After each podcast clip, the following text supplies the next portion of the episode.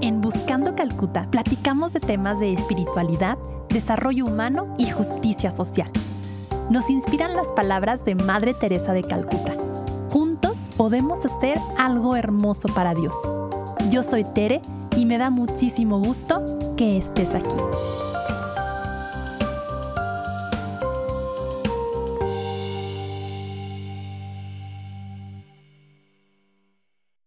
Hola, bienvenidos, bienvenidas a un capítulo más de Buscando Calcuta. Quiero aprovechar el comienzo de este capítulo para decir algo con todas sus letras que para mí es como evidente, pero lo quiero hacer más evidente aún. Mucho de lo que se dice aquí en Buscando Calcuta o lo que está en nuestra cuenta de Instagram, que es la red social que tiene Buscando Calcuta, realmente son reflexiones que a mí me vendrían bien usar. A veces creo que es peligroso cuando en Twitter o en Facebook o incluso en la vida misma, cuando se expresa una idea y sobre todo cuando se hace desde un espacio pues como este que intenta eh, ser católico, a veces creo que corremos el riesgo que se crea que lo que decimos ya lo tenemos muy interiorizado y muy domado los que lo decimos.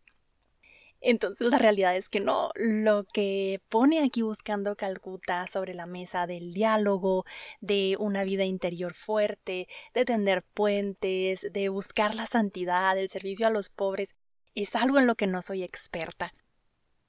Pero que sin embargo, sé que Dios puede darme la gracia y puede darnos a todos la gracia para ir profundizando en, en estos temas que nos gustan y en los que a veces somos más frágiles.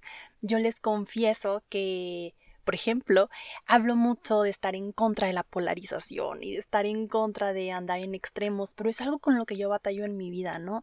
Eh, batallo como con estos pendulazos que luego a veces se dice, porque es más fácil, ¿no? Lo platicaba hace poco con el Padre Bicho, eh, cómo es más sencillo dejarse llevar por la fuerza, la inercia del péndulo, ¿no? De estar de un lado al otro, en lugar de el equilibrio, el balance. Esto también dice, dice mucho mi director espiritual.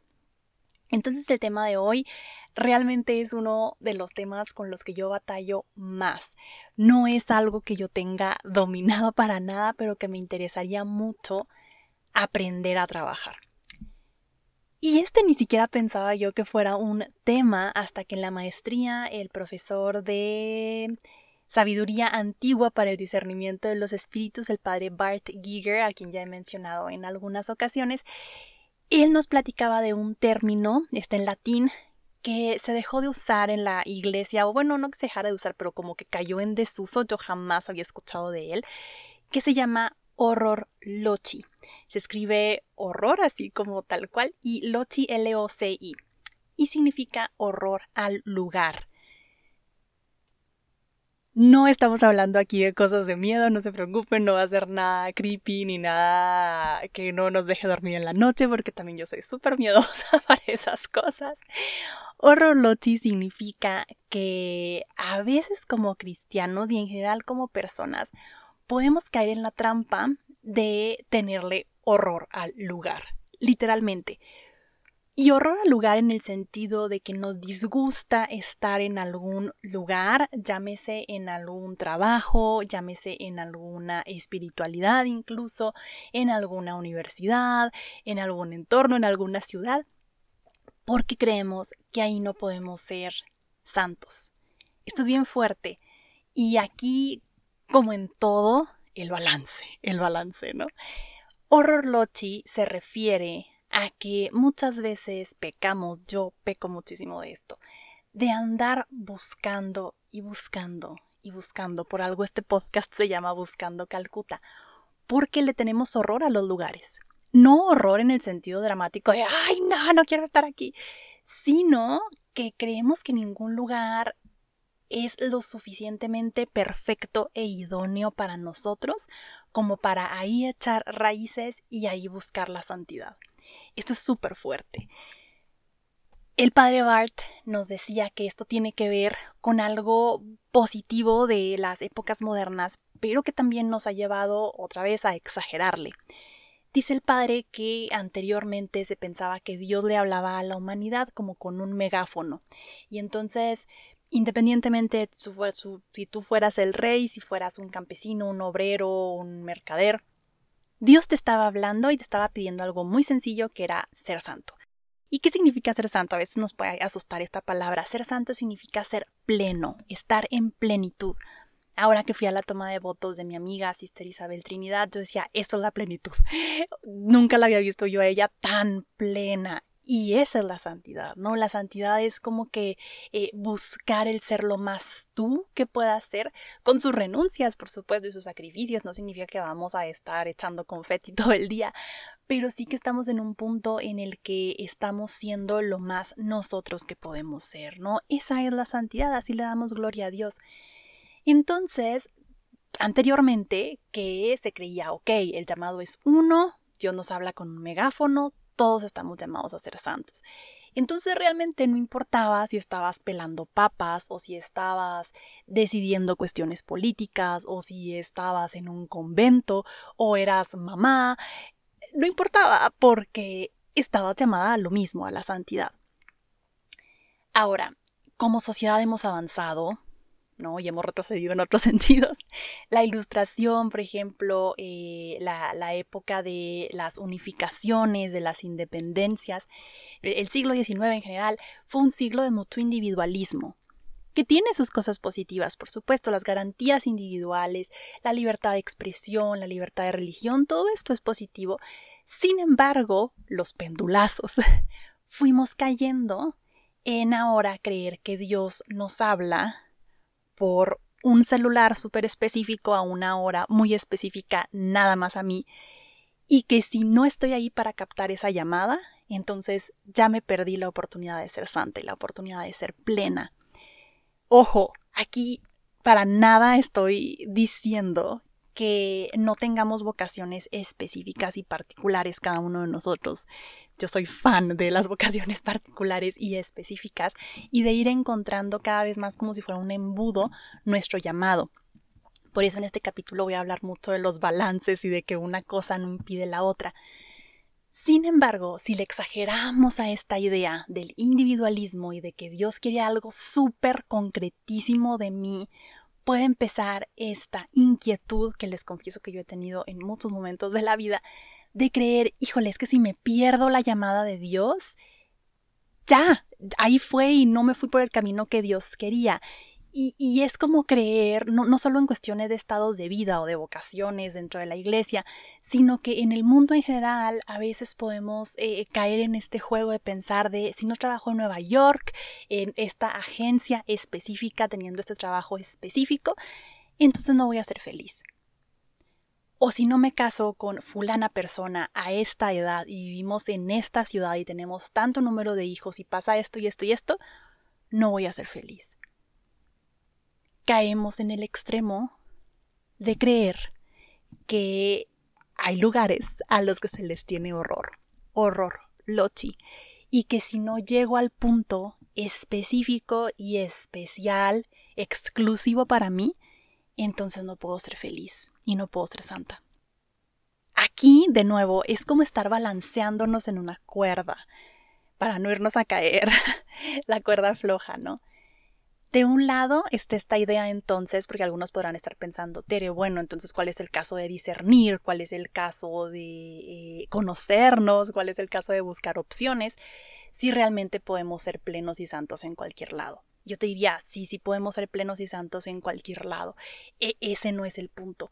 El punto es que el discernir nos ayuda pues a también saber nuestros, eh, nuestras cualidades, nuestro, nuestra oración, los signos de los tiempos de los que va a hablar mucho la iglesia, en dónde se va moviendo el espíritu y cómo captamos los ritmos del espíritu para poder, pues ahora sí que hacer la voluntad de Dios. Pero es, es un balance. Porque me puedo frustrar, me puedo frustrar creyendo que no he encontrado ese lugar específico, único para mí, que existe, que, que sí, o sea, sí, Dios quiere que, que eh, seamos lo más nosotros que podamos ser, pero que no nos gastemos la vida buscando ese lugar y que nos perdamos la magia y la felicidad de la vida misma por estarle teniendo horror al lugar. Horror lochi. Hay una frase que me gusta de doctor Seuss, me parece que es, que ha ilustrado muchos momentos de mi vida. Yo soy una nómada. En Twitter me pongo un alma libre, así es mi username o como se diga. No me busquen en Twitter, ya no estoy tan activa. Este, yo, yo soy muy nómada, yo soy mucho de moverme y, y luego me gusta ver en los evangelios eh, los relatos de Jesús. De, y Jesús se despertó y fue al otro pueblo. O llegada la noche, Jesús volvió a salir. Como Jesús se movía mucho, Jesús era itinerante y eso, me identifico mucho con eso. Ya, la frase esta del doctor Seuss dice algo parecido. Dice, tienes pies en tus zapatos y tienes cerebro en tu cabeza para que te puedas mover a donde quieras. En inglés suena más poético. Y también dice, no somos árboles, podemos desplazarnos a donde queramos. Esto es buenísimo. Aquí yo quiero, les digo, ser súper clara en este balance. Es súper válido, ojalá todos lo hagamos, de buscar los lugares y las formas donde nos sentimos más plenos. Súper válido, por favor, hay que hacerlo. Pero no irnos con la finta, que hasta que no estemos en ese lugar perfecto para nosotros, con el trabajo perfecto que siempre soñamos, con la persona perfecta a nuestro lado, entonces no podemos ser felices y no podemos ser plenos, porque esa es una mentira del mal y es una mentira muy sutil. Horror lochi es la clase de cosa en la que personas de fe, personas buenas, aunque no sean de fe, pueden caer. Esta idea permanente de estar siempre insatisfechos y de nunca creer que se tiene a la pareja suficientemente buena o al trabajo suficientemente bueno, la casa suficientemente buena, las relaciones suficientemente buenas. Entonces nos movemos. Les digo, yo hago esto mucho, esto lo estoy diciendo en este micrófono no porque yo lo tenga domado, sino porque es algo con lo que batallo. Pero que quiero hacer consciente, no tenerle horror al lugar. No va a haber persona, universidad, congregación, trabajo, casa, en donde no podamos ser santos. Esto es bien fuerte porque nos da la responsabilidad a nosotros, me pone la responsabilidad a mí. No es el lugar, soy yo. Eh, me gusta también esta frase, no sé si esto va a ser un poco herético, espero que no, pero yo no sé de dónde saqué una frase que dice que no es la ofrenda, sino el altar. Entonces, no es tanto que yo ofrezca ser maestra, por ejemplo, que es algo que yo amo, ¿no? Es el altar, es Dios mismo el que hace santa esa ofrenda. Pero igual podría ofrecer ser artesana. Esto lo dice mucho Pamela Loya en su capítulo. Si no lo han escuchado, se llama Lo abstracto de la vocación, búsquenlo. Y siendo panadera o siendo emprendedora o siendo eh, mamá, yo puedo ofrecer algo hermoso para Dios. Porque es el altar lo que va a hacer mi ofrenda bonita, no la ofrenda en sí misma. Entonces yo caigo mucho, les confieso, en pensar, híjole, este trabajo o este lugar es demasiado liberal para mí, ¿no? Me tengo que mover. O este lugar es demasiado conservador para mí, me tengo que mover. Este trabajo me impide tal cosa, me tengo que mover. Y aunque reitero que es bueno estar buscando el espíritu y por dónde se mueve, también en el lugar en el que estamos, agarrados de la mano de Dios, podemos ser plenos, sin tenerle horror al lugar.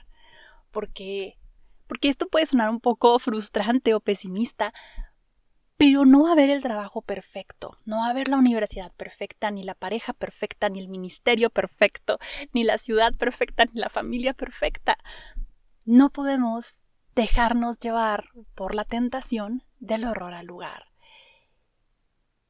Tampoco por la tentación de, bueno, entonces no cambió nada porque yo puedo ser santa casándome con quien sea o trabajando donde sea, entonces soy una persona súper pasiva.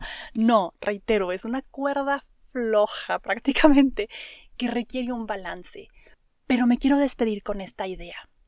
Permitamos que Cristo permee en los lugares donde estamos, que María sea la que nos lleve en los brazos. Eso es una reflexión que me lleve mucho también de, de la toma de votos de mi amiga, y que nos lleve a través de los lugares a los que a veces les tenemos horror.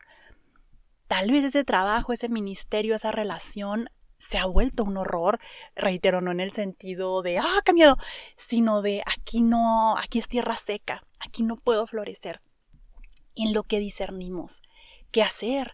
Dejar esa relación, dejar ese trabajo, movernos de ciudad, saber que no hay lugar perdido, que el horror al lugar nos mantiene como inmóviles y nos mantiene creyendo que, que no podemos dar fruto en ese lugar porque no es el lugar ideal. Pero diría el padre Bart, sí podemos. Eso es algo que le podemos aprender a las generaciones anteriores. Más disponibilidad de dar fruto en donde sea que hubiéramos estado plantados. Y aquí también es un balance entre esto querer conocernos y conocer nuestras heridas y nuestras historias, pero en algún punto, cada proceso es diferente, también reconocer que no hay historia y no hay contexto y no hay daño tan profundo en donde Cristo no pueda actuar, ¿no? También creo que en estos pendulazos de la vida moderna a veces nos traumamos con el trauma. Y entonces le tenemos horror al trauma, horror al sufrimiento, horror a lo que pasó, horror a que no tuvimos la mejor infancia o que tuvimos eh, alguna enfermedad, alguna situación. Y, ojo, cuerda floja otra vez, hay que sanar esto, hay que buscar terapia, por supuesto, medicamentos si es necesario, pero también abrirnos a la posibilidad que a veces el horror lochi, el horror al lugar nos quiere negar y que nos quiere decir, como diría la hermana Teresa Aletheia de eh, la congregación de San Pablo, que creemos que nuestra herida es demasiado especial y demasiado diferente como para que Jesús la sane. Le tenemos horror a la herida. Horror, reitero, no en el sentido de eh, miedo, eh, desesperación, sino como que es intocable y como que no vamos a poder avanzar de ahí. Y sí podemos. Cristo lo puede todo, el poder de Dios lo puede todo, si también nos decidimos a que esa sea nuestra perspectiva.